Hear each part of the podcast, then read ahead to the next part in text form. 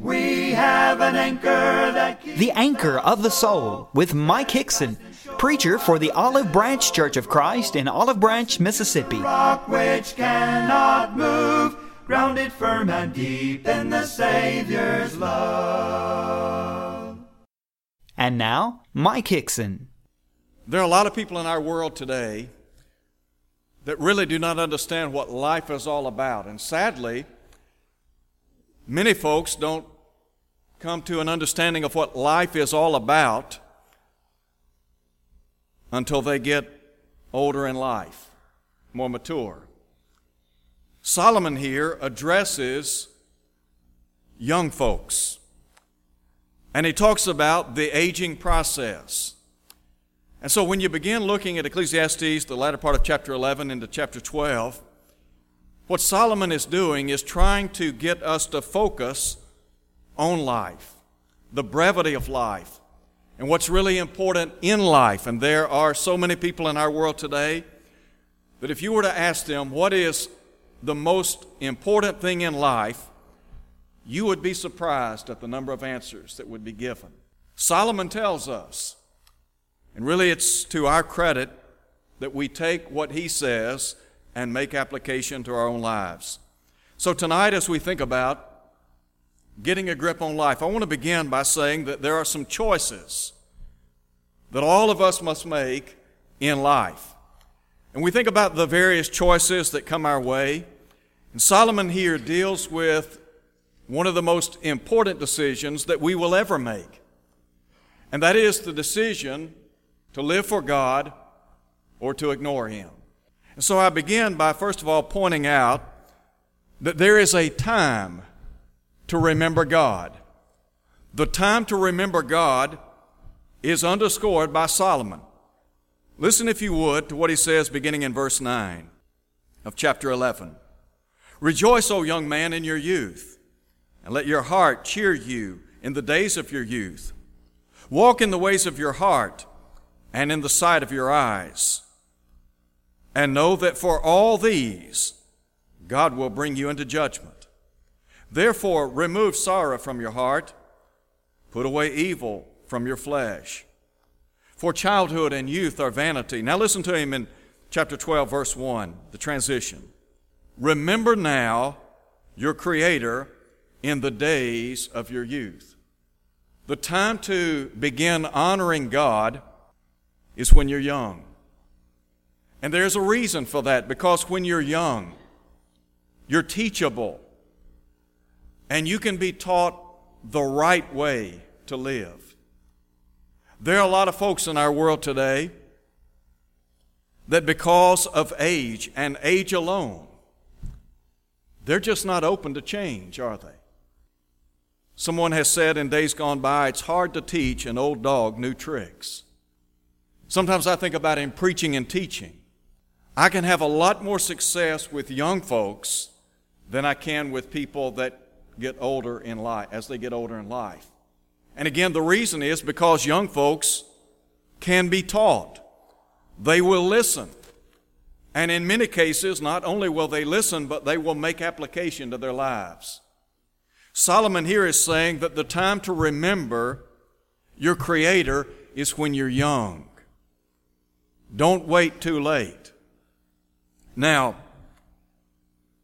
there is the flip side of waiting too late, and the tragedy of some who reject God, reject the Creator.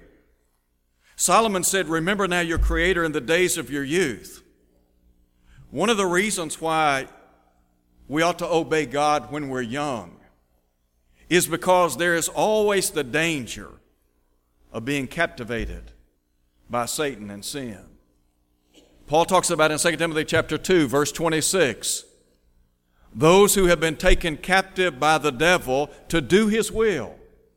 In other words, the devil ensnares people. The devil has great appeal to young and old alike, and there are no barriers when it comes to the vast numbers of people that the devil enslaves or ensnares. The devil reaches out to young and old rich and poor, black and white. He reaches out to everyone. And there are a lot of people that have gotten so caught up in a lifestyle. It's very difficult to extract them from that way of life. And then I think about the danger of becoming calloused. There are a lot of folks in our world today that have become calloused and hardened to the truth of Almighty God. When you're young and you have a pure heart, a pliable heart, a heart that is teachable, Solomon is saying that's the time to begin remembering your Creator. Because you see, as you grow older in life, you become hardened and calloused. So a moment ago, it's sometimes, from my perspective, easier to reach young people than older folks. And there's some people that I've had the opportunity to preach to week in and week out, not just here, but on the radio and other places, have yet to reach them. And quite frankly, I'm not sure if I will ever reach them. Understand the powers in the gospel. They didn't say no to me, but they're saying no to God. And the reason is because they become calloused and hard-hearted. In 1 Timothy chapter 4, Paul talks about how there would be an apostasy in the first century. And he talked about the conscience becoming seared with a hot iron. In Hebrews chapter 3, in verses 12 and 13, the Hebrew writer talks about the danger of being hardened by the deceitfulness of sin. There are some people, their heart's as hard as this pulpit. Can't reach them. Do you remember the Jews of Jesus' day? When he said, "You search the Scriptures, for in them you think you have eternal life." And he said, "These are they that testify of me." But he said, "You will not come to me, that you might have life." You know what their problem was? They were hard-hearted. Isaiah prophesied of them back in Isaiah chapter 6. Beyond the ability to reach some people. And so there are always choices to make in life. But then there are changes that occur in life. Listen now to what Solomon said. "Remember now your Creator in the days of your youth, before the difficult days come, and the years draw near when you say, I have no pleasure in them." A couple of things here. First of all, the outward man, that is this body, Paul identifies it as a tent or a tabernacle in 2 Corinthians chapter 5, verse 1. This outward man, this body, is subject to change, isn't it? Now, what you have to understand is the inward man, that is, the spirit, the soul, that part of us that will live forever, that is also subject to change. But I want you to look at what Solomon has to say about the changes that occur in life as we know it. Well, just as there's life, there's death. There's up, there's down, there's east, there's west, there's heads, there's tails, there's life, there's death. It's just a reality. So what about this aging process? Do you remember the words of David in Psalm 37:25? David said, "I was young, but now I'm old." I remember what it was like to be a teenager. Talking to someone the other day, and most of us, we like to think we're young, even if we're older, don't we? We want to act young. We want to look young. We want to think like young people. We want people to perceive us as being young, but we all want to die when we're old, don't we? It's the way life is. So what about this aging process? Listen to what Solomon said. He said, "Remember your Creator in the days of your youth, before the difficult days come, the years draw near when you say, I have no pleasure in them, while the sun and the light, the moon and the stars are not darkened, and the clouds do not return after the rain." in the day when the keepers of the house tremble. As we get older in life, the body sometimes begins to tremble and shake. He said the strong men bow down. The body, once erect, no longer, stooped and bowed down.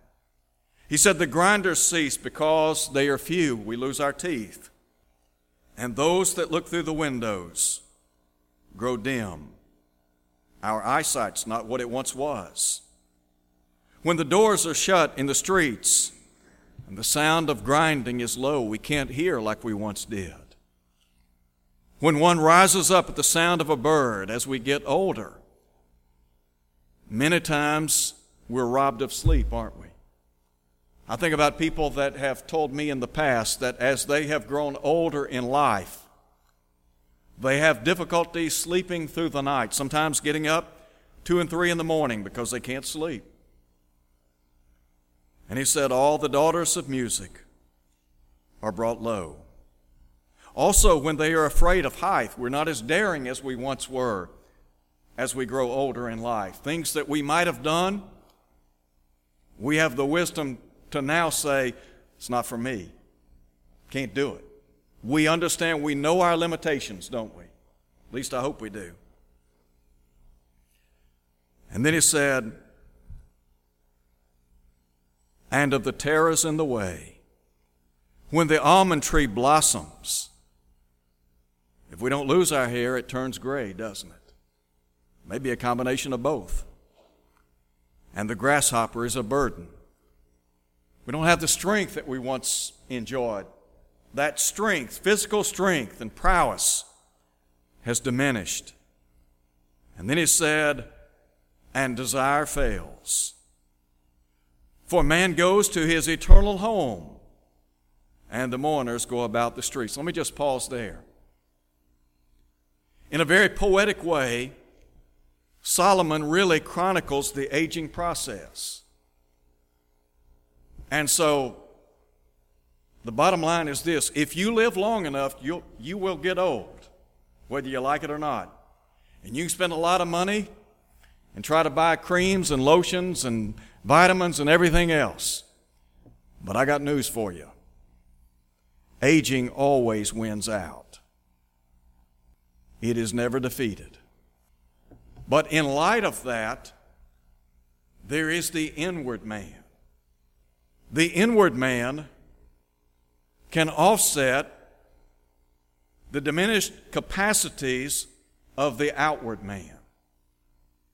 In 2 Corinthians chapter 4, in verse 16, Paul talks about how the outward man, that's this body, is perishing.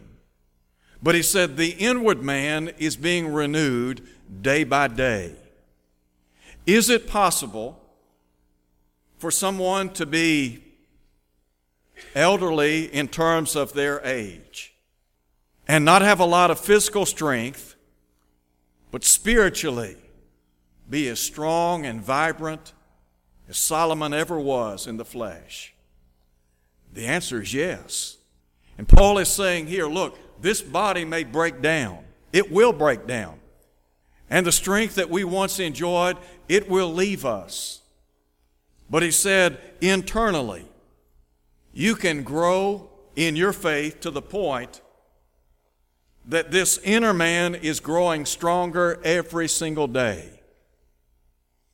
Peter said in 2 Peter chapter 3, verse 18, but grow in the grace and knowledge of our Lord and Savior, Jesus Christ. You know, on one occasion, the disciples said to Jesus, increase our faith. How strong is your faith? Don't you want to grow stronger in your faith as you grow older in this life? Think about the uncertainties of life and all the things that go with life. And yet, if our faith is strong and if that inward man is growing stronger day by day, the bottom line is we're not worried, are we? Because, number one, we know who's in control, and that's the Lord. We don't always know what the future holds, but we know the one who holds the future. The psalmist said, "The Lord reigns." God is on his throne. And there are things that maybe in our younger days we worried about. And there may have been occasions when we spent a lot of sleepless nights worrying about certain things that as we grow older in life, we just put them out of our mind. We understand what's important and what is unimportant, don't we? The most important facet of life is not this body, though we're attached to it, but it is the inward man. It's what's on the inside. After all, in John chapter 3, when Jesus talked about the new birth, he was talking about the inward man. That's what's subject to the new birth. And that which grows stronger, according to Paul in 2 Corinthians chapter 4, that which can grow stronger is the human soul, the spirit. That's why we ought to spend time reading and studying the Bible. That's why we ought to spend time in prayer to God, in worship to God. Because those are things that will aid us in this growth process.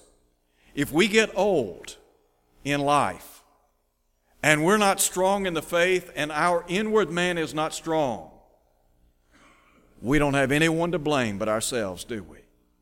It's all on us. So, this aging process is just a part of life. In 2 Corinthians chapter 5, verse 1, Paul said, "For we know that if the earthly house, this tabernacle or tent, be dissolved," he's talking about death there. What he's saying is you better not put all your eggs in the here and now. You better understand that there's something more important than this physical body. Now, there's a third thing I want you to see in our study. We talk about the choices that all of us must make. And then there are changes that will occur. Changes that occur to all. But then there is a third thing associated with life. Not just our choices, not just the changes, but there is a conclusion to life, isn't there? A lot of us, we like to talk about life. And we like to talk about the birth of a newborn child. But we don't want to talk about death. But they go hand in hand. When a baby is born into this world, that baby is born into a world of death. And I understand that baby begins to grow and to mature. And ultimately, in time, will give way to death. So, listen, if you would, to what Solomon says. Back up and look, if you would, at the latter part of verse 5. He said, "Man goes to his eternal home, and the mourners go about the streets. Remember your Creator before the silver cord is loosed." What's he talking about here? He's talking about death. He said, "Or the golden bowl is broken, or the pitcher shattered at the fountain, or the wheel broken at the well." Here's what he's saying. Checkout time is coming. We like to check into a nice hotel, don't we? And we like all the benefits of being in a nice place. It's a lot funner to check in than to check out. Well, the Bible talks about how we check into this world. We check in through birth, don't we? Do you remember Job said, "Man born of woman is of few days and full of trouble"? There's our birth, our entrance into this world. So we check in. But he said, we check in, but we also check out. How do we check out? By death. Now, I want you to think about this for a minute. We check into this world. And we are blessed to live here upon planet Earth and enjoy the blessings and favors of life. And God's been good to us. And God has lavished upon us many, many blessings. But there is coming a day when we will check out, won't we? We check into this world, we check out. But here's what you need to see. Just as certainly as you will check out of this world, you will check into the next world. You understand what I'm saying? You ever been in a hotel and they slide your bill under the door? Checkout time. Sometimes people say, I'm not ready to check out. Well, when it comes to death, you may not be ready to check out, but you're checking out, whether you want to or not. Just a part of life. Here's what the Hebrew writer said, it is appointed unto man once to die, and after this cometh the judgment. So when you check out of life, listen again to what Solomon said. Drop down and look at verse 7. He said, when you check out, then the dust will return to the earth as it was. When you die, this physical body that we have put so much emphasis on is going to be buried in the ground or cremated.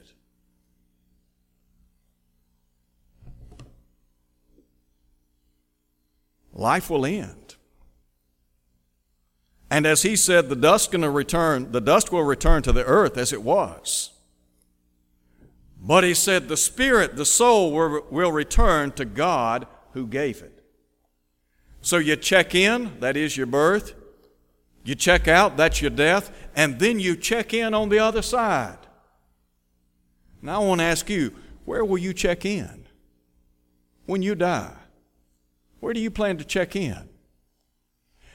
You ever been out traveling and you stop and try to get a room somewhere and they ask you, do you have a reservation? Some years ago, I had the opportunity, actually, several years ago, I was working for a company and I was traveling for that company, and I was working by day visiting customers, and at night I was preaching a gospel meeting. The meeting started on Sunday, and it went through Friday night. And so I would work all day, travel the state of Georgia, then I'd make my way back, preach that night, get up, do it again the next day. Well, when Friday came, I was ready to go home. And so I was flying out of Atlanta, and I thought, I'll just stop along the road and get me a hotel. Well, that's what I thought. There was some kind of convention or something going on in the Atlanta area. You couldn't get a hotel room if you tried. And so I bounced around here and there, couldn't find a place. So finally I thought, well, I'll just go to the airport. So I get to the airport and it's probably midnight. And guess what? No place to sleep at the airport but the floor or a chair. Closest I've ever been to being homeless. Opened my bag up, pulled a shirt or two out, rolled it up, made me a pillow, went to sleep on the floor. The next morning, early in the morning, the vendors started coming in, and they're rolling these chain link fences or whatever up so they can get ready to do business, their doors. And I thought, now I know what it feels like to sleep on the street. I didn't have a reservation, and I paid the price that night. If you check out of this life and you don't have a reservation on the other side, let me tell you what, you can knock all you want, but you're not coming in. Won't happen. Do you remember in Luke 16, the rich man and Lazarus? Both died. And the Bible says that the rich man lifted up his eyes in torment. Lazarus, however, went to a place of comfort. He went to the bosom of Abraham. It's identified by Jesus as paradise in Luke 23. When Jesus said to one of the thieves on the cross, today you'll be with me in paradise. Paradise is for whom? It's for the righteous, for those who have lived for God.